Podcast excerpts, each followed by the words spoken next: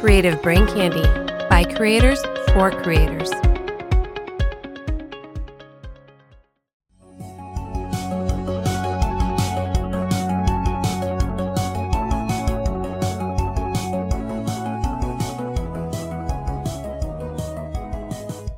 Hello, and welcome to the VGL.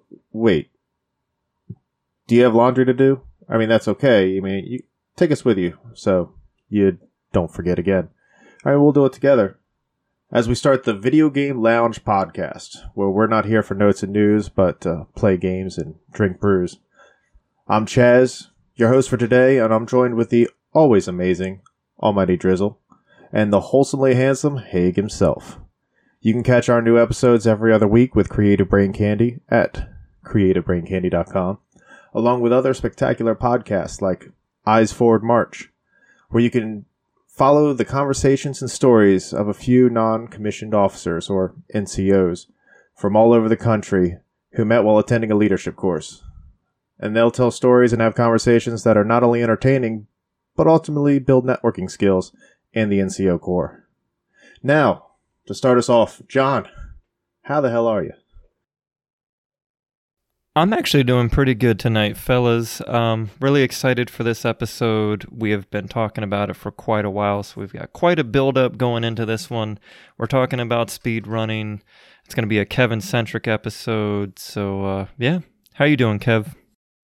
Yeah, uh, I'm here. You know, it's been a little hot. Weather uh, has been shit for work, but overall, it's uh, Sunday we're recording this, and it's a really good Sunday so far. It is feeling pretty good. You know, the weather's actually cooled off just a tad because of the last storm, and uh, I was able to finally mow the lawn this morning. It needed it. nice. That sounds good, bro. All right, John. Uh, what are you drinking today?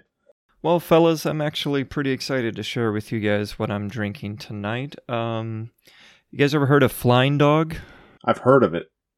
Right. So it is brewed in Frederick, Maryland, which is closest to me, uh, vicinity wise. Um, couple facts about Flying Dog it is the biggest brewery in Maryland and the 28th largest in the entire United States. I thought that was pretty neat.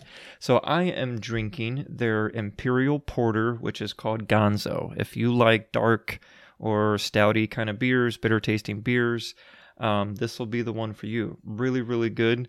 Um, really nice finish on it. I'm enjoying it. Um, I am two in on my six pack right now, so feeling the buzz a little bit tonight, gentlemen. I'm not gonna lie. This is a little strong. Um, this one is a let me see here. It is a ten percent. So that's almost twenty percent.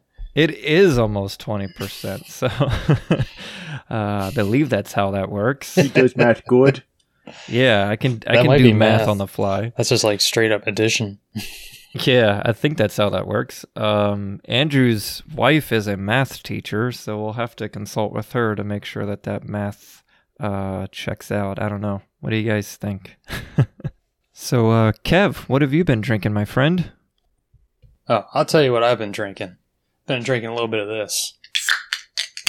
Oh, oh yeah.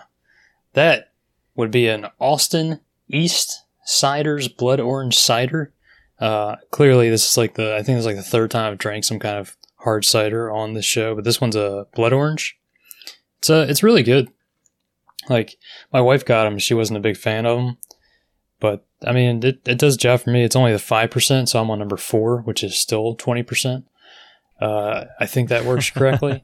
gluten free as well for anyone who's gluten intolerant and you guys like making up diseases. But I mean, it's Ooh. I definitely suggest it. I've also got, uh, of course, the old natural Angry Orchard hard cider crisp apple sitting on on standby, so you might hear another uh, pop the top. Because of As- course, you have a monopoly on all things apple cider liquor related. I, f- I figure if I'm going to drink, it might as well be healthy. And I, I, they always say an apple a day keeps the doctor away. So yeah, uh, even if yeah. it's in beer form. yeah. I mean, the way I see it, that's uh, it's fermented apple. It still counts. I, I mean, mean, one of the first ciders that I ever tried, it was because of Kevin, and it was a woodchuck. Yeah, yeah, woodchuck's I mean, good. Uh, I don't know my- why my voice just cracked right thinking. there, but uh, woodchuck's good. I love woodchucks. he got so he got so excited to hear about talking about woodchucks. He's like, ah, ah. yeah, you ever But get I- so excited you just come early? Andrew, what are you drinking? Nothing is fancy, that's for sure. No, I'm uh I'm actually reaching the uh the bottom of the barrel in my fridge, so I'm uh finishing up some shock tops. Good old Belgian white shock top. And it's uh five percent as well, so I'm gonna have to drink three more just to catch up with these guys and they're twenty percent. I really don't think that's how the percentage not. works. Don't let my wife hear this. yeah. Full disclaimer, my my wife's a math teacher. Uh so yeah. Anyway, John, what you been playing recently? Well, you know, I'm pretty excited to talk about this too. I mean, I'm just excited in general to be on this episode. But uh, at the time of this recording, about a week prior to that, um, new footage, or the first footage, I should say, of Horizon Forbidden West came out. And uh, I know Kev and I have absolutely ginormous anticipations for that game. Uh, we really like it. And, you know, Andrew, you need to get on it and finish more of it. But um, I caught the Horizon bug. I, I popped it in and was playing it. Um, Kevin was like, "Man, I re- after seeing this footage, I really want to get back into it." And then I sent him a picture of me playing it from the couch, and he was like, "Already?" I'm like, "Yeah, dude, I caught the bug, and so I'm into it." So, um, and also I've needed.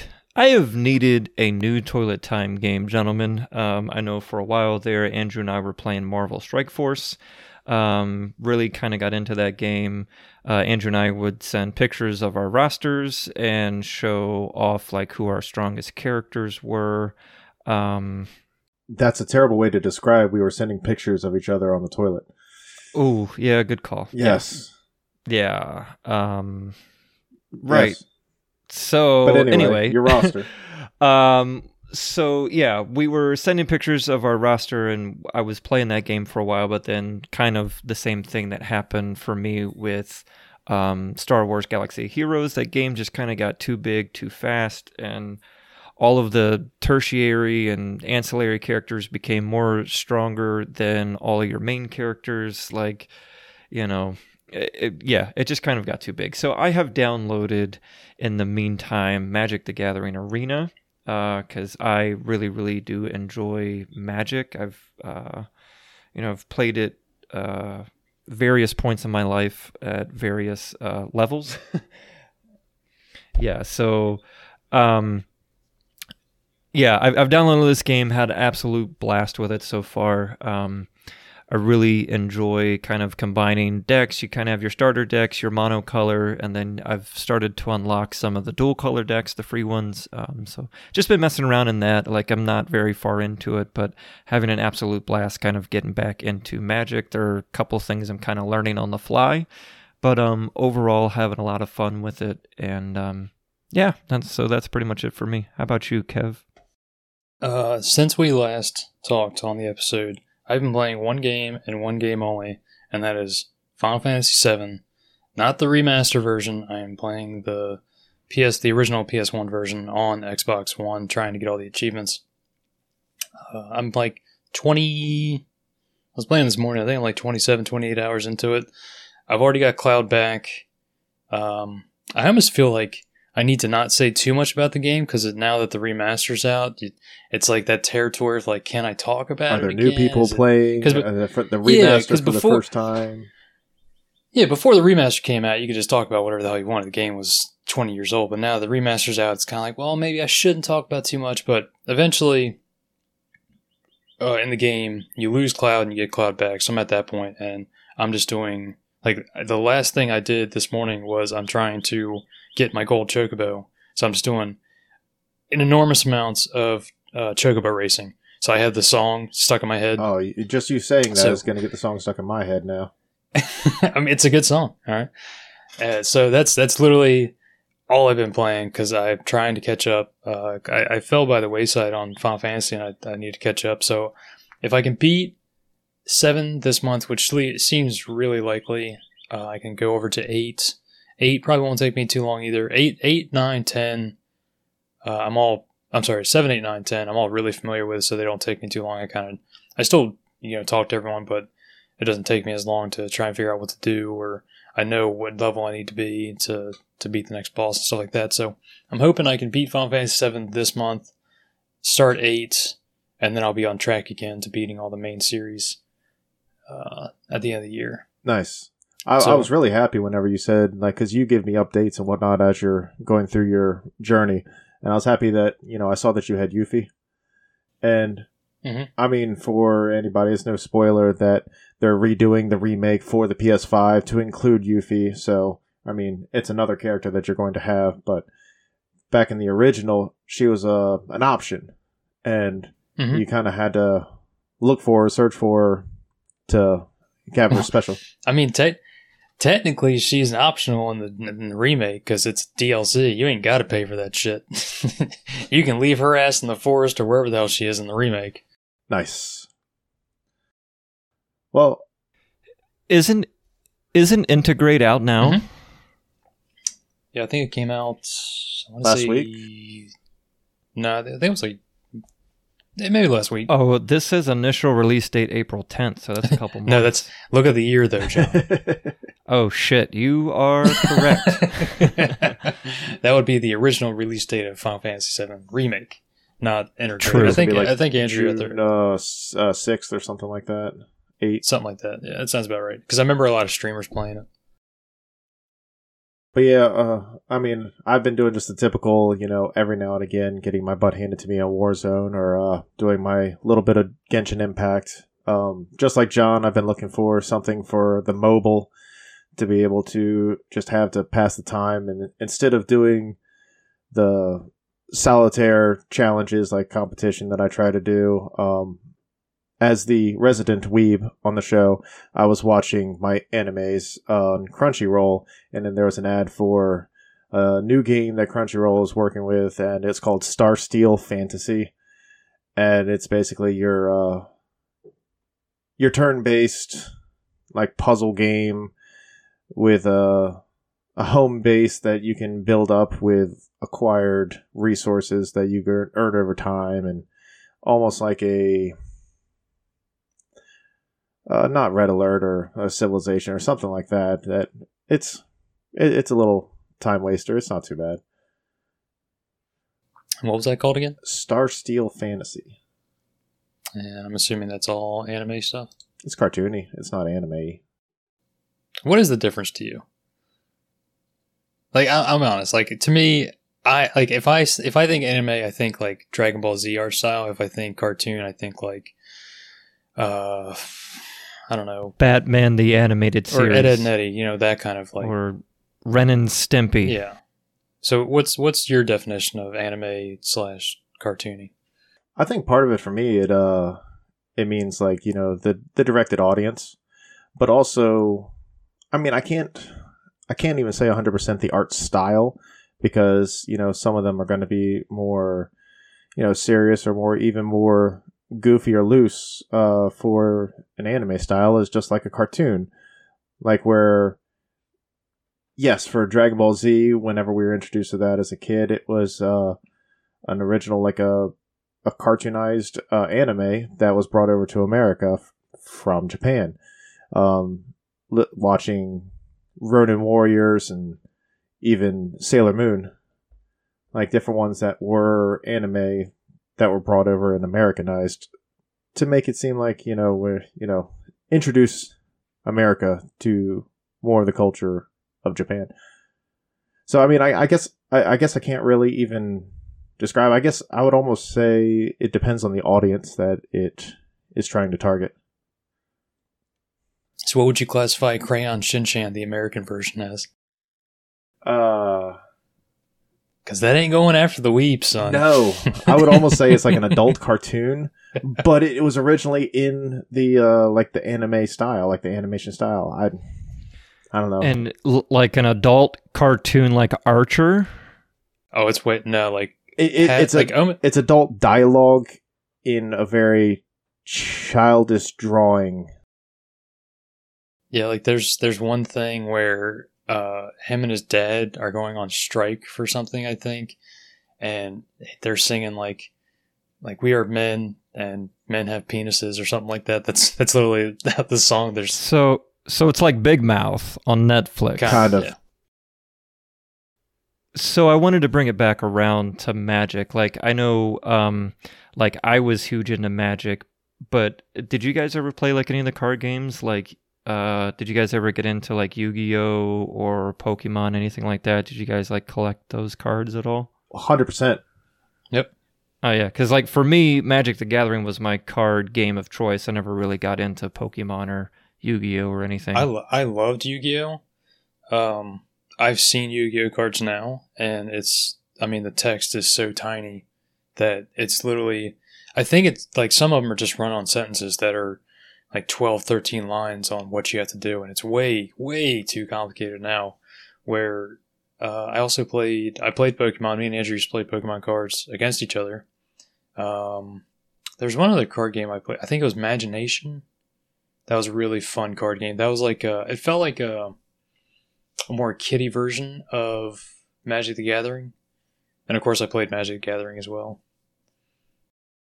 Yeah, so like for me, I have played Magic, uh, like I said, various points in my life, uh, like two times really in my life where I was really, really into it as like once as a younger kid, and then uh, shortly after uh, Belle, my beautiful wife, and I got married. Um, I I got really into it with a buddy of mine from my old work, uh, Jimmy. Jimmy, if you're listening, that's awesome. Uh, appreciate it. What's up, dude?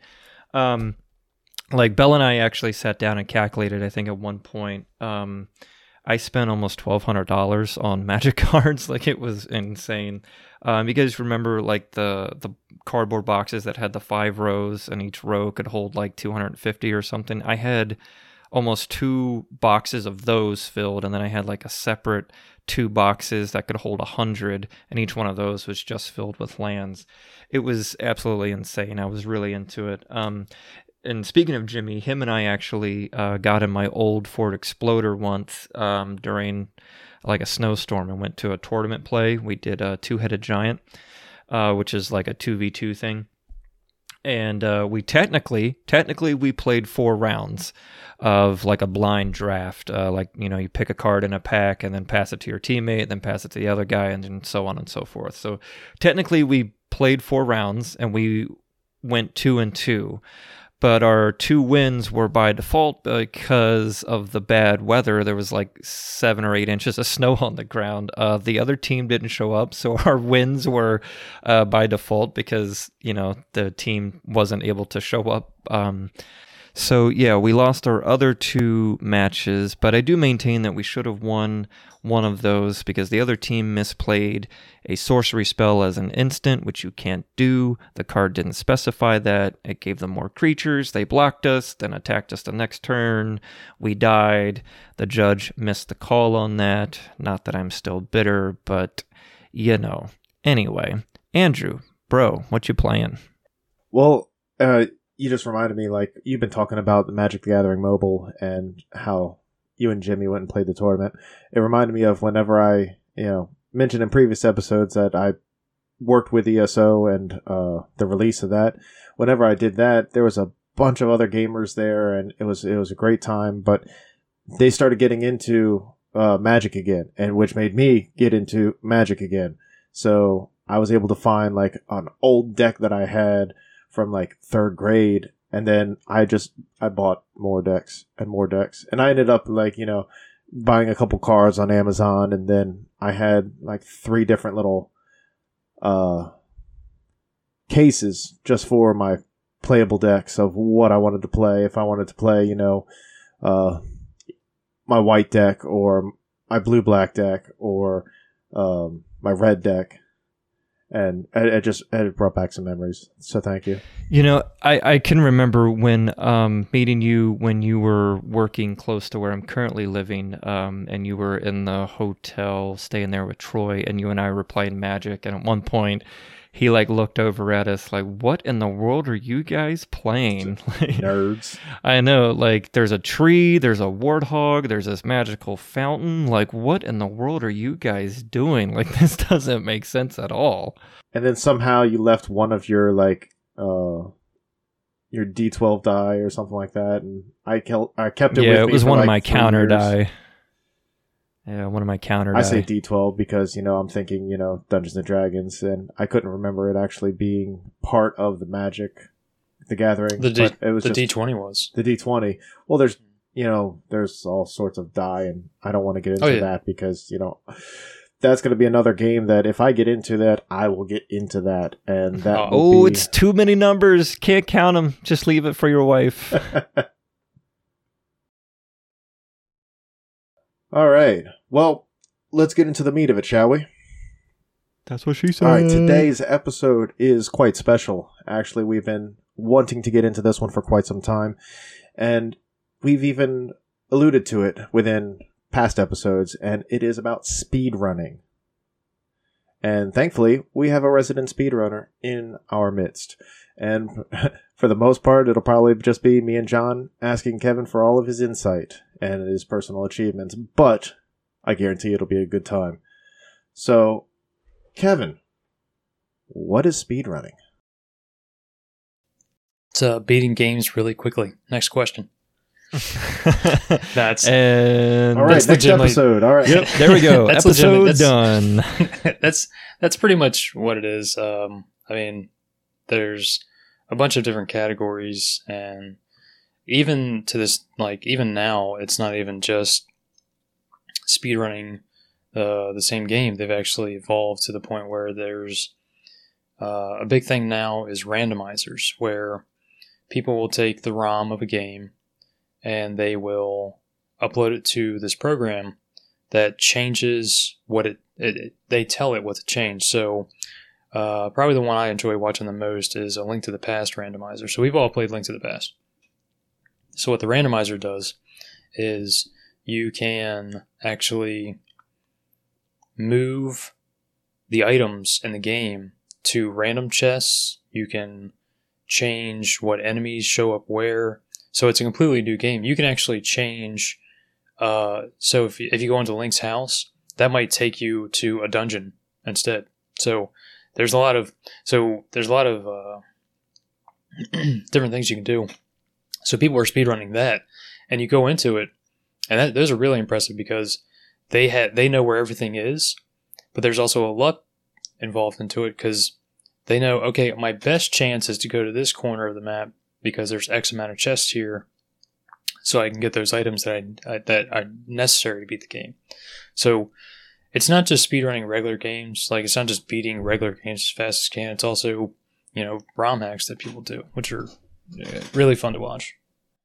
Now, I've actually noticed uh, since you said randomizer, I've actually watched a few streamers such as like Purple Cliff and Ludwig do um, even some Pokemon randomizers, Mhm. and that that's been quite enjoyable to watch and see them like encounter a legendary right near the beginning. It's like a level six legendary, and then they either they can pick it or they can't pick it because of different rules that are set up with how they game or or what they want to do for their speed run.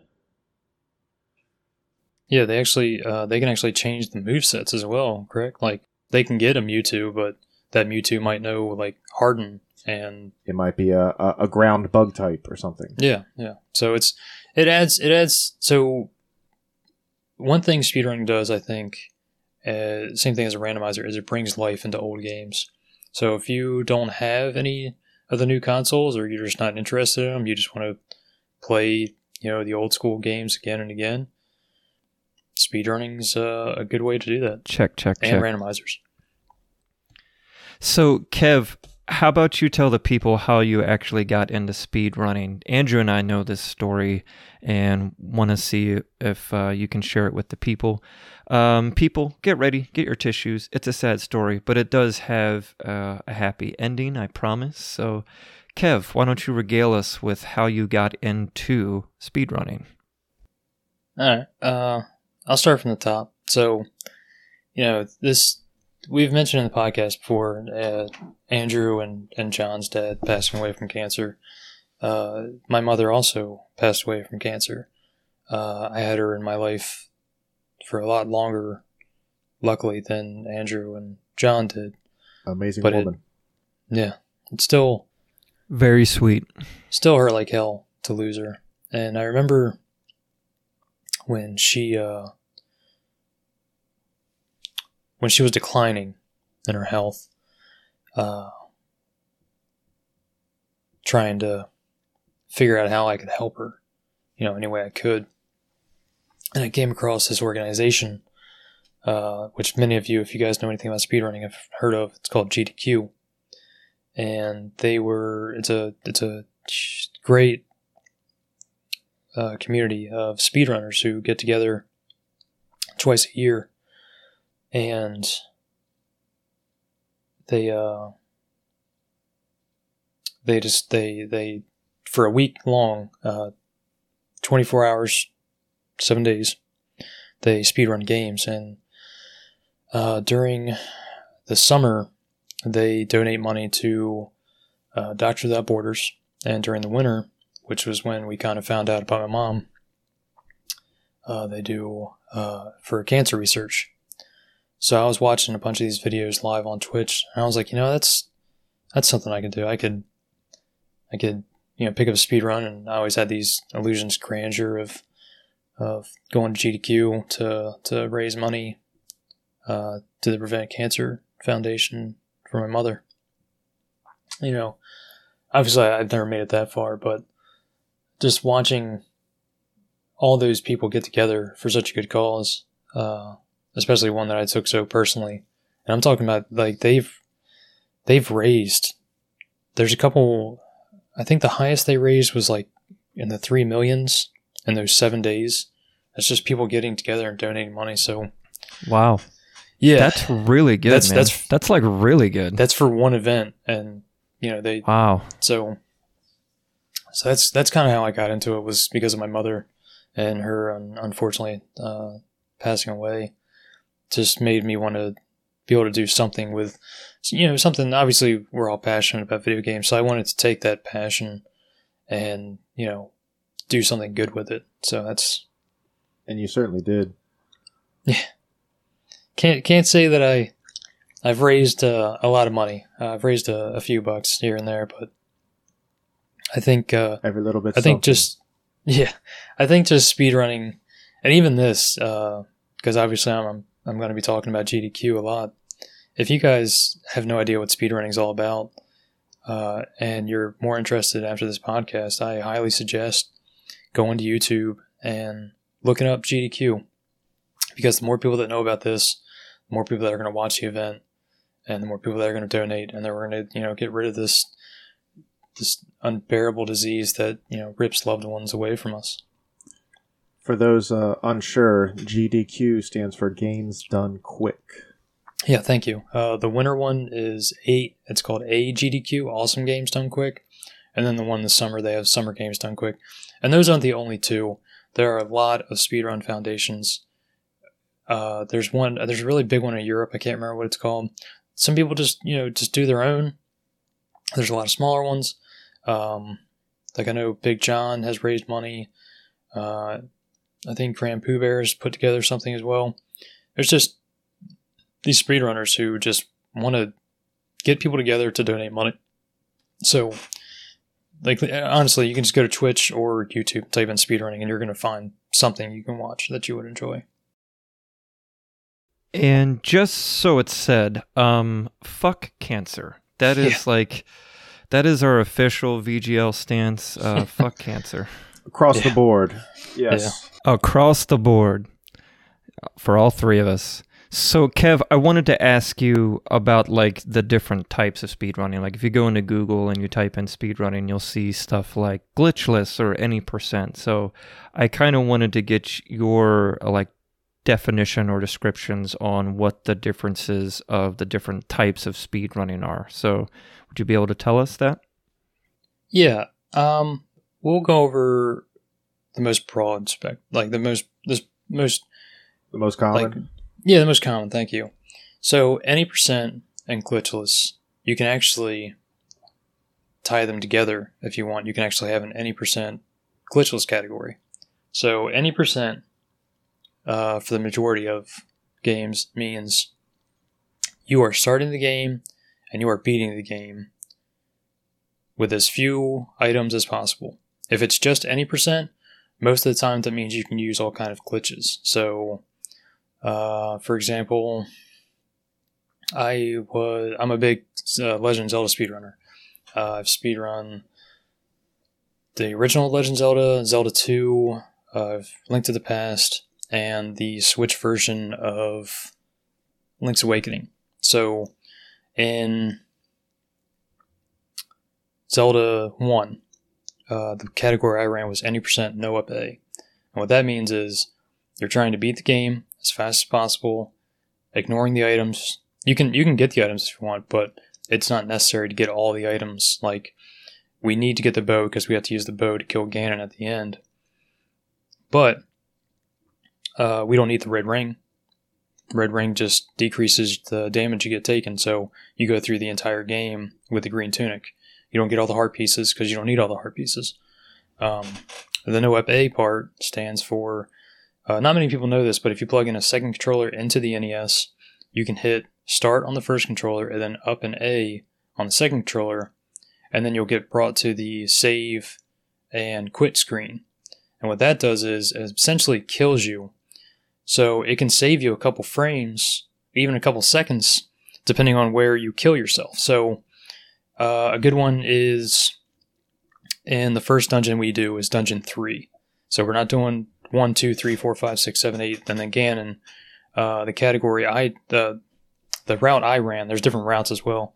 I did uh, dungeon three, four, uh, one, five, two, six, seven, eight. I think is what it was. So you go into three first because there's bombs. And the way we do that is by what's known as screen wrapping. So in glitchless, you can't do this. But what you do is you have to line Link up on the right side of the screen. Uh, I think it's five, no, 12 pixels away from the edge of the screen. And then you press down or up on the D pad for one frame. Link will look from the east to the west. And then you can walk to the right off screen and he shows up on the other side of the screen. So you can, you can literally, there's one point in the game there's a heart piece all the way on the East Coast, and you're all the way on the West Coast. If you screen wrap, the way the game code works is uh, trying to best describe this. So the Legend of Zelda map, it's like 20 squares wide and like eight squares tall. That's just a roundabout number. I'm, i know it's not correct, but it, the game doesn't read it that way, the game reads it from the top left corner all the way to the right, just like you would read a book. So that's 1, 2, 3, 4, 5, 6, 7, all the way up to 20. 21 starts right below that. So the way the, the, the works is you screen wrap on the west coast, you're actually screen wrapping from screen 41 to 40, and that's how you end up on the east coast. And then glitchless is exactly what it sounds like. You're not using any glitches. And community decides what that counts as. Um, you know, some games might be like, no, no, that's that's counted as a glitch. Where other other games and communities be like, no, that's not a glitch. That's uh, it's it's interesting to me because I remember seeing a video on YouTube of the third Tomb Raider of this newest like reboot franchise. I don't remember the title, Shadow of the Tomb Raider, or whatever. But this guy beat that game, which is supposed to be like a twenty to twenty five hour game, in I think it was under forty minutes because he was like just finding the invisible walls along the side of the map and he would drop down into like the next area and then find that next wall and then find that next wall. Like he was just scouring the map for places where uh, there were bugs in the coding as far as the map goes. So he'd be able to get past areas or bypassed enemies and that kind of a thing. Absolutely incredible to watch. And then there's a reaction video too of the guys from uh, tomb raider watching it. It's pretty funny. Yeah. I mean that's essentially what it is. And like i'm sure if you look up the uh, third tomb raider game of glitchless, just roundabout, it's probably going to be like three or four hours long. So it's it's literally all it is. You're just glitches are just you know things in the game that you can use to you know make it easier. And just because there are glitches doesn't mean it's exactly easier. I used to speedrun. Um, it was uh, Link's Awakening for the Switch when it first came out. I speedran it for like two months, and the like one of the most exciting times for speedrunning is when a game first comes out because all kinds of crazy shit is being found. Like if the game's popular, not even in speedrunning, if the game's popular, things get found and there's all kinds of subreddits. So one of the big ones um, was you bypassed this entire dungeon that was like 15 minutes long by doing a frame perfect trick. And I remember watching, uh, I think it was TGH, uh, trying to figure out a setup. It's called the Phoenix Throw. And basically, you go inside this dungeon, go to the left, you go up, and there's a Phoenix. It's just a mini boss. And he literally can pick you up and throw you. So, what we found, and this is very late in the game, this was like an hour into the run. This was this was frame perfect that you had to do this. You line yourself up on the left side of the doorway, go up, and then you sprint to the left, you bonk against the wall, and then when he gets to a certain pixel, then you have to tap the run button, bounce against the wall, and then he picks you up while you're midair, and then he throws you, and he throws you immediately into the instrument room that you need to beat the game. And it bypasses the last boss, it bypasses to get whatever items. And it's a very long, because it's one of the very later dungeons. So it's a very long dungeon. And it's really cool. But that was like the third or fourth pixel perfect trick in the last like 30 minutes of the game of a two hour long speed run. And I was like, you know, because you start getting a good time, you look at the timer, you start getting nervous it gets harder to do these frame perfect tricks, especially when the game's running at 30 frames a second, 60 frames a second. So I was like, you know what, I'm I, am i am bowing out of this game from now until we get something more consistent.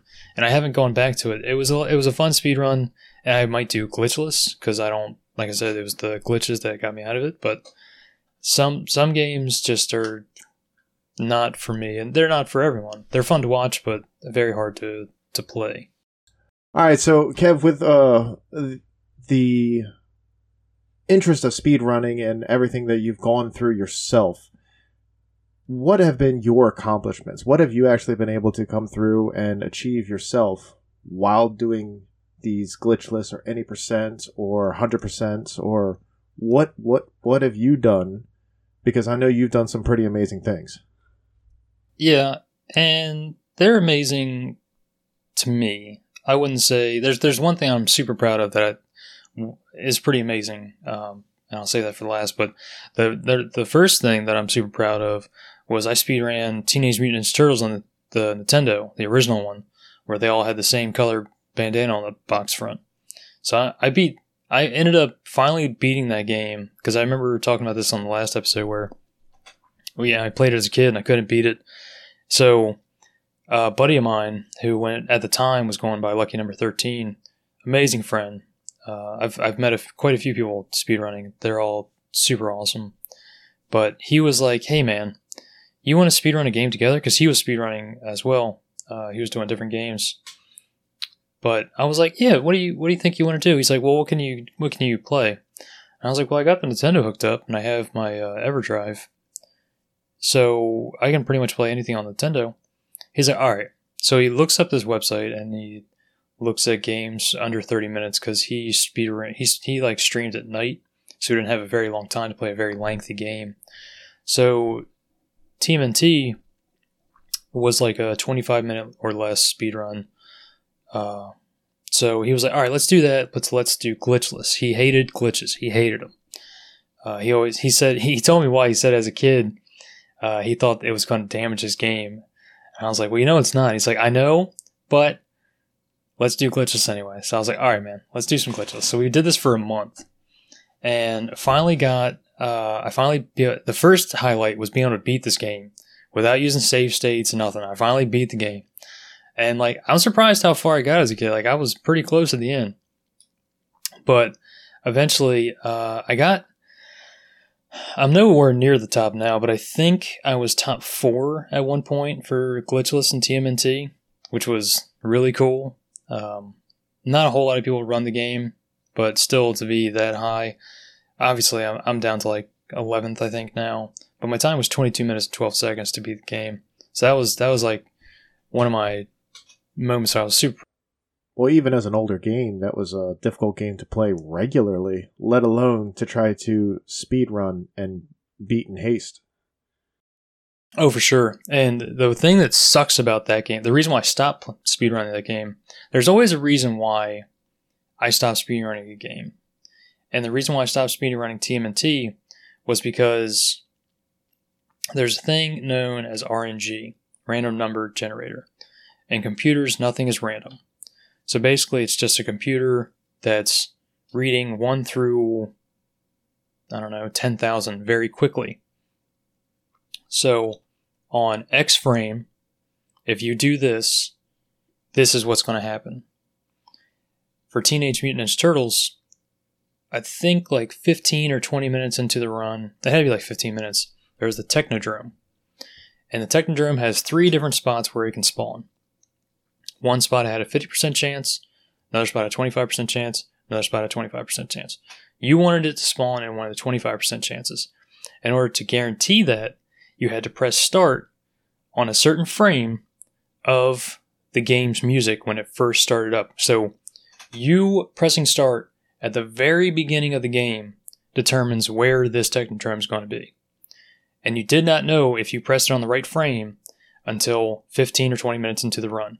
And there's only so many times you can reset. You're on great pace, you're a minute ahead of your time.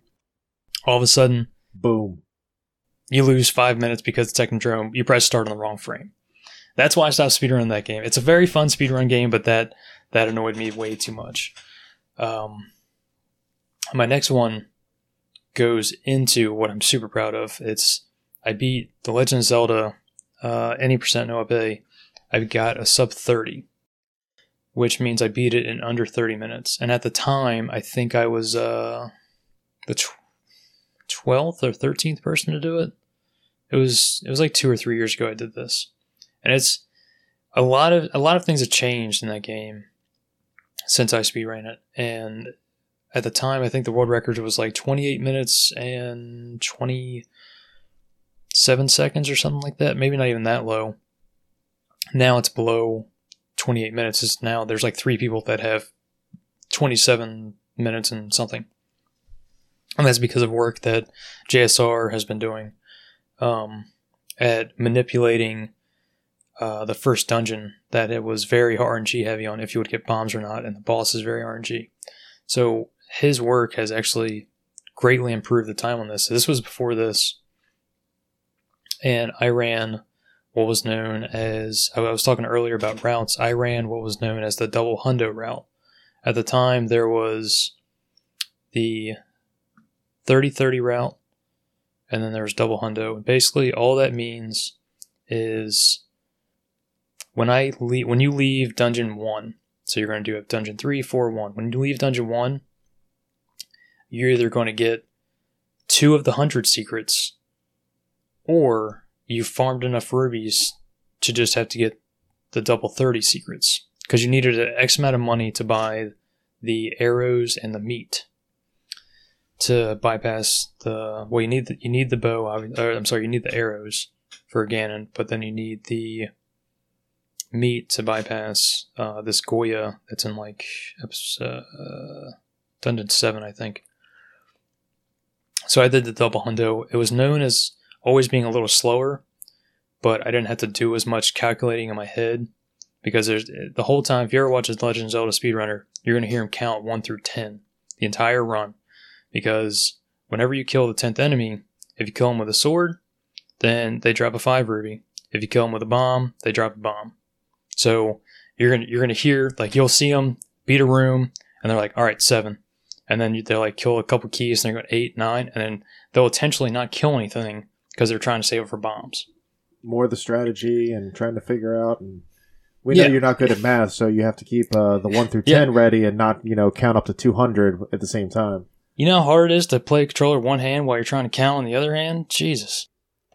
So, Kev, I wanted to ask you, like, what type of training uh, kind of goes into your speed running? Like, when you're playing like a newer game, like let's say like post 2000 or so like you at least have save points most of the time where you could just kind of replay a level or replay a certain kind of thing over and over again. But when you're doing you know teenage mutant ninja turtles or zelda obviously there's not like save points unless you're using some kind of weird mod or something. So is like can you explain the type of training or that kind of a thing that you go through? Or like is it a muscle memory thing? Like how is it that you go about kind of going okay here's this area. I've done it as best i can. Moving on to the next area and kind of replaying that or how does that work for you? Well, luckily, uh, the modern world has its advantage, and that comes in the fact of emulation and ROMs. So, what I practice on is actual hardware. So, I have my original toaster oven Nintendo hooked up. I have my original Super Nintendo hooked up in my bedroom, actually, because I was playing Final Fantasy VI. Uh, and for both those consoles, I have what's known as flash carts. So, these flash carts look like regular NES and Super Nintendo cartridges, but you can actually put an SD card in them and put the ROM on there, and then it'll play the game just like if you put the game into the original NES and it runs off the hardware. So you don't have to worry about any kind of, um, I guess the game. I like if you did it on computer, like if you emulated it on computer, it would be a little, it would run a little faster, uh, because I think the Nintendo and Super Nintendo are supposed to run at like 59.4 hertz, which means every like Game Boy is good for this. Uh, every 60 minutes, you're if you play on computer, you're actually saving 0.6 seconds because of how they're playing the game, like how the computers run the game. Those aren't the exact numbers, but But uh, it gets the idea. yeah. So what these flashcards can do, and also on the computer, you can just like you would a modern game, you can save the game. What how how the emulation helps actually is you can save state it. So it if you click save state on a certain point, it is saving that exact frame of where you are, not at the save point. So you can just say if there was a really hard boss that you wanted to practice, you can save the state right before the room, load the state up, and you can walk right into the room and you fight and you fight the boss. So that helps with trying to get a lot of the tricks down, a lot of the glitches. Um, and then the other part is just memorization. It's it's remembering where you have to go next. It's So is it is it like a muscle memory thing where like you remember like okay this room's got three guys the next room's got five guys and I know like the quickest route through It's the these s- areas. Sequence. I wouldn't even I wouldn't even memorization. call Yeah. it I wouldn't even call it muscle memory. Um because some of the games like Zelda, for instance, Zelda 1 the room the way the enemies move in that room depending on what frame you enter that room at. So you may know, okay, this room is going to have uh six keys in it. But depending on what frame you enter, those keys could all join up. They could all spread out. Some could try and attack you. Some could try and move away. So it's not muscle memory. It's more like you need to remember what's going to be in this room, and then you need to react. You got to remember, okay, uh, I in Teenage Mutant Ninja Turtles, you need to remember what rooms, like, because there's one point where you have to bypass these houses. You have to remember which houses you actually need to go into, which ones you can avoid. Uh, you need to remember which enemies you need to kill to reduce the frame, uh, the lag frames. You need to remember. Uh, you need to keep an eye on your health because there's a damage boost depending on what your health bar is at. It's all these things going on your head, and eventually it just comes to the point where a lot of it, it just it seems like it's almost muscle memory, but there's still points in the game where it's not muscle memory. It's you trying to time it, and muscle memory only helps so much when you're trying to do something frame perfect because I don't frames depending on what game you're playing uh, a lot of the games now you're talking about you know 60 frames a second so you have 1 60th of a second to execute this and it, i'm not talking just like okay you have 1 60th of a second but you also have to be on this exact like pixel so there's how many ever pixels in a tile you have to be on this certain pixel in order to execute this frame perfect trick. So it's a lot of like you'll see a lot of speedrunners like like sitting forward and really looking at their TV really closely, and a lot of them get quiet. I remember when I did my sub thirty, I turned my my monitor off because I had my timer up, and leaving dungeon seven, I turned off my monitor. I was like, all right, chat, I'm going away. I know what time I have. I, I think I needed the point I needed to save like five seconds to get this up 30, and I was like 30 seconds ahead. I was like, all right, chat, I'm, I'm putting it away. I'm not looking at chat. I'm not looking at my timer, and I'm focusing on the gameplay because there's just sometimes you have to focus on whatever's happening uh, very intently. So, I I watch a few like um, guys on Twitch or YouTube that do speed runs. One of the guys that I watch, his name is Anthony Caliber. He holds multiple world records for his um, Last of Us runs. Uh, I think his last one that, that I remember watching, he did uh, was like two hours and 48 minutes, I think, on Grounded, which is the hardest difficulty in that game. And dude, for him, it is complete muscle memory. Um, like the hardest like part of that game, I think, at least for me, is the financial district. Um, when you're in Pittsburgh on Grounded, because there's like 15 guys, and the way that he does it, man, he clears that whole area with like four bullets, a couple of bottles, and like a pipe bomb, and I think like a uh, a Molotov or something. But he's always thinking ahead, man. He'll be like, all right, I need to save this brick for this clicker that's going to be later on, three chapters later in the game or something like that. It's absolutely incredible just how far ahead he thinks. Um, another guy that I like watching uh, on YouTube, his name's John Ford. He does a lot of stuff, a lot of stuff with uh, God of War. I think he was the first guy to have a sub 400 uh, run of uh, God of War on the hardest difficulty, which was Gimme God of War. Really, really uh, just knowledgeable about the game. I think the dude's logged like something like 6,000 hours in that game or something. But um, something we hadn't touched on, like, is I don't know if Zelda has um, like a difficulty setting, but these these two guys that I just mentioned are playing on the hardest difficulties. Is that something that's kind of common um, in speedrunning? Uh, I think it depends on the game. Like uh, I watch I watch a lot of Metal Gear Solid speedrunners, so uh, not a whole lot of people will play Metal Gear Solid uh, two, one or two on European Extreme, because if you get caught once, it's game over. So a lot of them won't play on that. Right. I do watch that a makes sense. do it, but um, I feel like a lot of people kind of play. It really depends on the game. Like the like I said, Metal Gear Solid. Most people play on normal, um, and then just because it takes a lot more time and there's a lot more different things and it's a lot harder. Even you you can practice the game a lot. Doesn't mean the game's any easier. Like uh, I remember going back to Zelda One. Uh, I had a save state for uh, Gleok.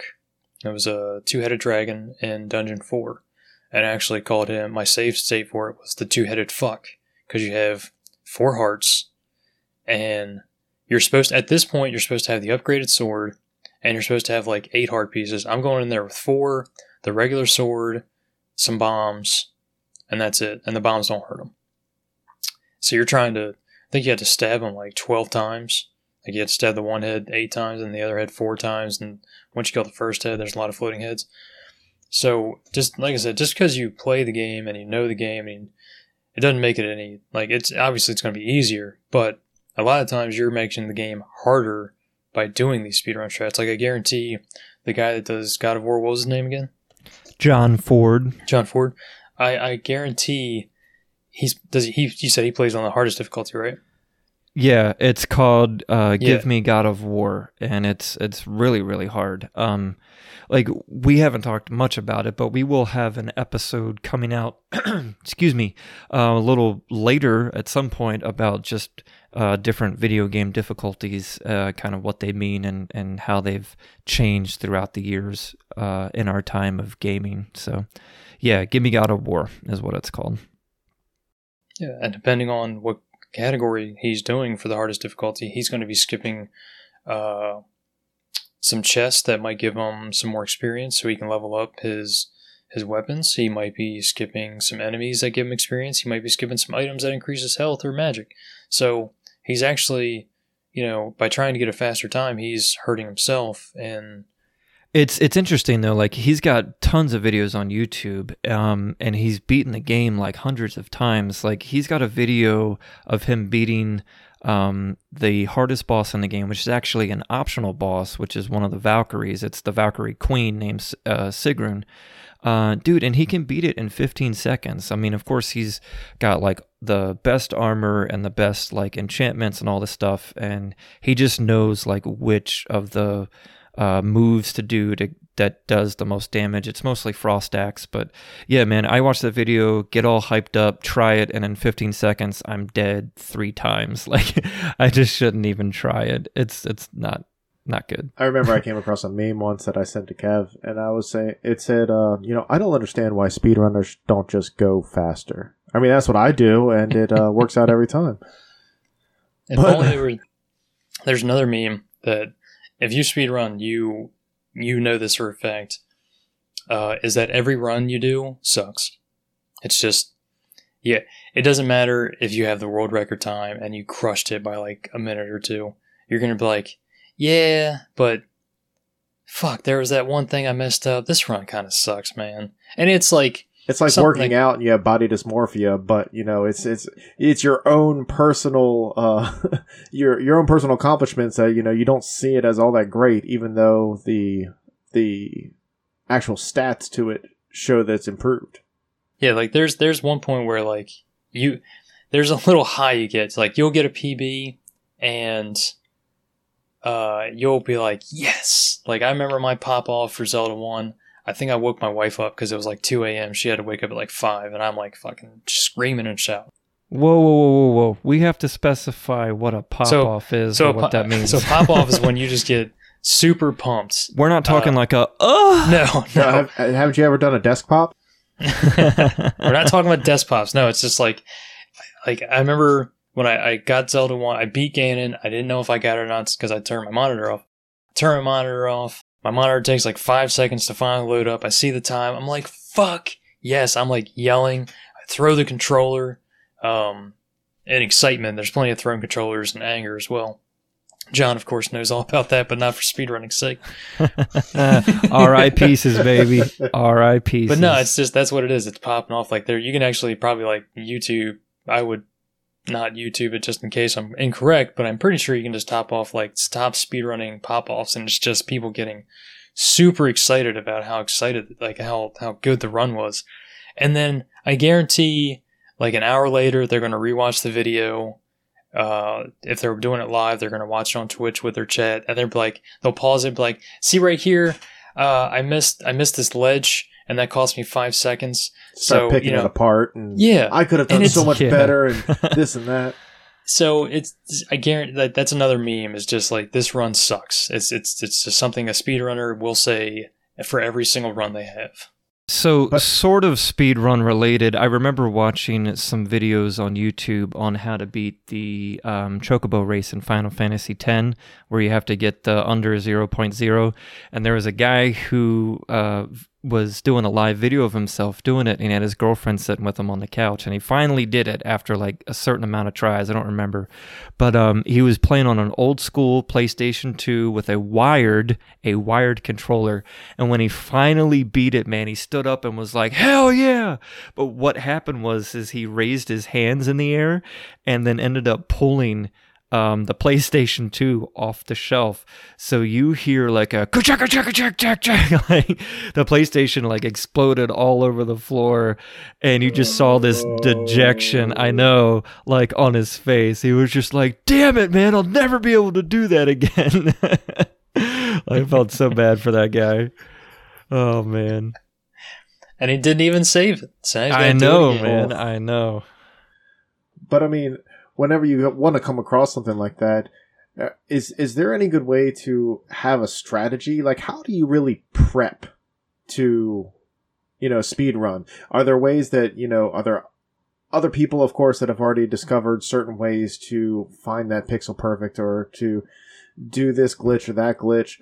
But I mean, do you ever find yourself like possibly finding something new? Is this something that you would find, wouldn't find, you would share? I mean, what's the what's the best way to actually prepare or figure out a strategy before even trying to speedrun a game? And piggybacking off of that, I just wanted to ask too, like, do you find that once you find something that works, like, does the community of speedrunners like to share or do they kind of like keep No, it? No, it's mine. right. There. So I'll start with Andrews. Um, and John, remind me just in case I forget, because that is a very good question. Um, yeah, sure, no problem. So there's different types of speedrunners. There are people that speedrun. There are people that speedrun and find stuff. And then there are people that find stuff and don't speedrun. Um, I'm more of a just a speedrunner. I don't really try and look for stuff. There's only one game I actually found anything for, and that was Mission Impossible. I found a, a faster route for a couple levels. Um, and that's just like that's just routing. That's not finding any glitches or anything. I was just like, well, I wonder if I can make this this train in one cycle instead of two and save you know 20 seconds, and it it worked. So the glitches, um, I feel like this is kind of like territory I'm not too familiar with, but there's something called there. There's people that create what's known as TASes, and they're not the exclusive people that find glitches and stuff. Generally, like I said before, glitches are almost found by accident. They get, especially nowadays, they get uploaded. Like the screen wrap for Zelda 1, that was found years ago, and it was found by accident. Somebody was just on the right side of the screen, on the right frame, and pressed the D pad for the one frame that was necessary. And Link turned around and they walked, and it happened. And And how many well, they- times they- did they try they to recreate that? Oh my god, like th- that that is insane. So what TASes are are it's known as a tool assisted speedrun.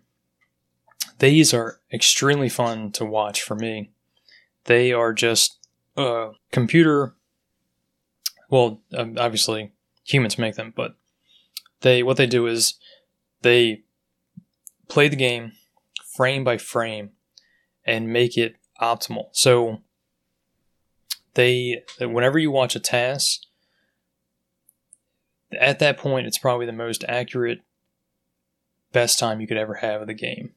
So for zelda 1 like i said world record for zelda 1 is 27 minutes and i think it's now down to like 52 seconds. I need to double check on that but the TAS is 22 minutes it's five minute time difference. And it's because they can know exactly where to go. So it's a lot of tassers that do it and just word of mouth like people playing the game they're streaming. Especially streaming is big because they'll clip it and they'll upload it to reddit and then it just goes like there's actually bounties. Um, so there's i think it's still active. And if, i'm sorry if you guys get tired of hearing the legends zelda but that's generally what i play there's like a thousand dollar bounty for trying to skip the meat that i was talking about earlier in zelda 1 That's what she so if said. you, if you, she she ain't skipping the meat, son. But if you guys, like anyone out there listening, if you figure out a way to skip the meat in Zelda One, it's a thousand dollars. Like people, like speedrunners get together because they want to beat this game as fast as possible. They offer money to encourage people to, you know, find these glitches if possible. So then they can like data mine the game, see if there's any kind of way they can loophole stuff. It's it's it's crazy just how they find these glitches because some of these glitches are like okay you got to line up and this is just random like i'm not talking about a specific game but it's probably accurate for at least like two games out there that could speedrun all right you got to walk against this wall for five seconds do a quick 90 degree turn then you got to do a little side hop then you got to turn 87 degrees then you press a three times and then boom you're teleporting to the end of the game it's like kind of like stuff like that it's like If No you go 90 degrees, you've gone too far. Yeah, yeah. And then you got to reset the whole thing up. Um, Ask Andrew's wife. She's the math teacher. Sorry, Em. Um, Sorry, Em. no, but um, my my question was about competition. Um, like my piggybacking off of Andrew's question was about competition. Do you find that like speedrunners want to share their information about things that they find, glitches or strategies, that kind of a thing, or do they kind of want to just hold on to them? There are a few select people that will keep it to themselves, and they are not well liked, especially when they drop a world record and they don't tell you. Like it's it's fine if you're working on something. At least this is me talking. It's fine if you work on something, you get the world record, and then you kind of share with how it's done. There are some people out of nowhere drop the world record, don't mention it because they're they're afraid of someone taking their world record. And that's not what speedrunning is about. Speedrunning is a very big community of, of people. People and it's getting people. yeah, it's we all the sole thing of speedrunning it's not world records. It's not anything like that. It is how fast can we beat this fucking game? And that's that that is it. So if you're if you're hiding something that, you know, allows you to beat this game even quicker, it's kind of frowned upon. Uh I wouldn't say you get blacklisted because you can still submit times, but you're not going to be really welcome, uh, you know, in like the discords and stuff like that. Um, So, do you find that like Reddit is a good place to kind of find information, or I wouldn't say so much Reddit; it's more Discord now. Um, right? There, gotcha. there is a speedrunning Reddit, but it's kind of like people going on there and they're like, "Hey, I just got this time" or something. There's, there's a few websites. Uh, the one I use is speedrun.com. It's not very well liked, um, just because of some changes they've made recently, but that's what I use. Um, you can go on speedrun.com and you can find a speedrun for just about any game. Uh, I think they finally uploaded Donkey Kong Country. The Donkey Kong Country community refused to switch over to speedrun.com for so long. Uh, I think Mega Man did as well. They had their own websites. So I wanted to ask, like, real quick, like, how do you go about kind of picking what games, like, for you personally, or that speedrunners pick, um, like, to actually speedrun? Uh, as far as me personally, like for for me, I really love The Last of Us, but I don't think I would ever choose to speedrun it because that's just not how that game is kind of meant to be played. I think it kind of would take away from, you know, your overall experience. But you know, if you've beaten it, you know, 5, 10, 20, however many times, like I guess you're just kind of used to it at that point. You kind of want a new way to play it or something, right? it's it's kind of hard because like you can the way I, I picked Zelda because I I had an end goal of beating every single Zelda in 24 hours. Um, still currently working on that. It's going to take quite some time, if it's even possible. I don't think it's possible with the current times. I know I had to check some games see if they got some updated glitches and stuff. Um, so that's how I picked Legend of Zelda, and then I just went in chronological order. I told you guys how I picked Teenage Mutant Ninja Turtles. Uh, I picked Mission Impossible because I played the game as a kid, and I was like, you know what, this is a really fun game, and I don't care if uh, the game gets ruined for me because that's kind of what speedrunning does. That's the one thing not a whole lot of people talk about. Is, That was going to be my next question. Is like, d- does playing it on repeat or playing it like without having the original end goal in mind, or like the actual fun of the story or plot, like does that help ruin a game? It's not even that. Like, don't get me wrong, you don't give a shit about the story whenever you're playing the game. I watch uh, Caleb Hart. He plays. Uh, he speedruns Final Fantasy VII. He's trying to get uh, sub seven hours in it. Like, there's some points where there's nothing to do because it's a cutscene and you don't have to mash text. So he just gets up and uses the bathroom. So like, he doesn't give a shit about the story. He just he just wants the the sub seven Final Fantasy. But you have to think. The way I think of it is, if I speedran Final Fantasy VII, whenever I go back to play Final Fantasy VII, there's no way I'm going to play it casually. Like, I know all the speedrun secrets. I know that I don't need to grind these levels. Like, Cloud can be like level 20.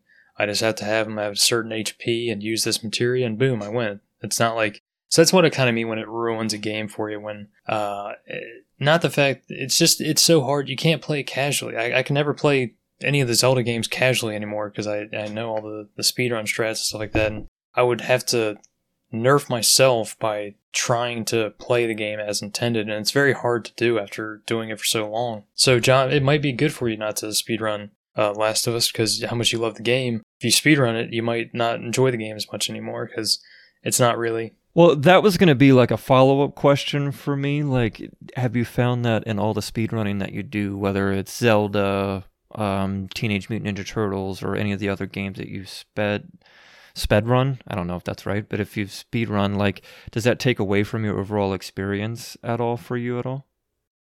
I would say it's a new love, a newfound love for it. Because, like, you may not enjoy it for what it was before, but you and you're you're not gonna. I'm not gonna play a shitty speed run.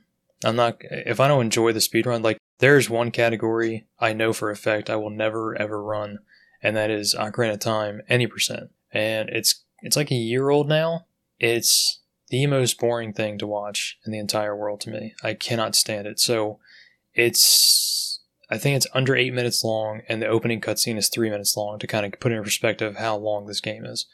All you do is you're manipulating the file code by doing certain actions. You do like it's very it's very hard to do. I'm not saying it's not, but it's very boring to watch. Basically, you just you set up the camera in such a way that Link walks away from the camera.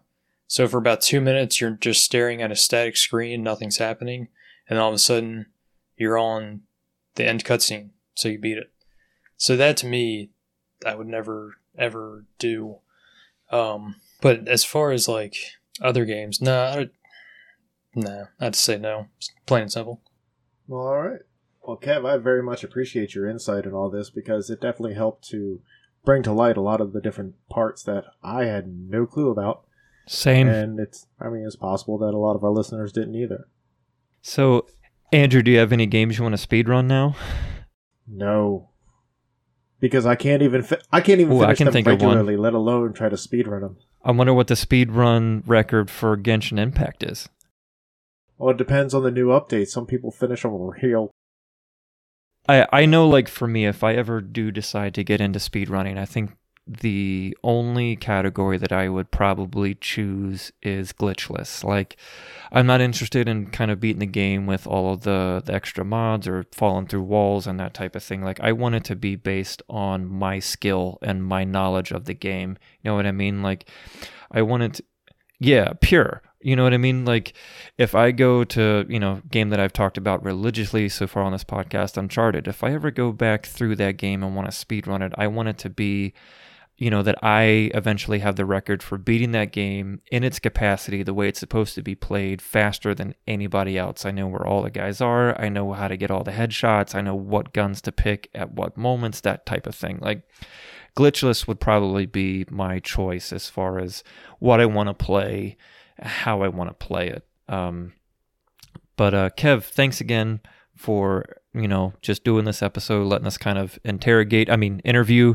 you on uh, on everything in the world of speedrunning. So appreciate it, man. Absolutely. And I mean, like I said, I there's no way that I feel like I can do that just because I'm too clumsy. I'd be resetting the game way too often just because, like Kevin said, I I Reload would- checkpoint. Reload exactly.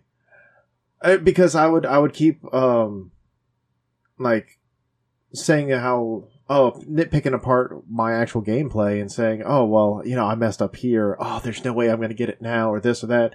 So that I'm too clumsy to do that.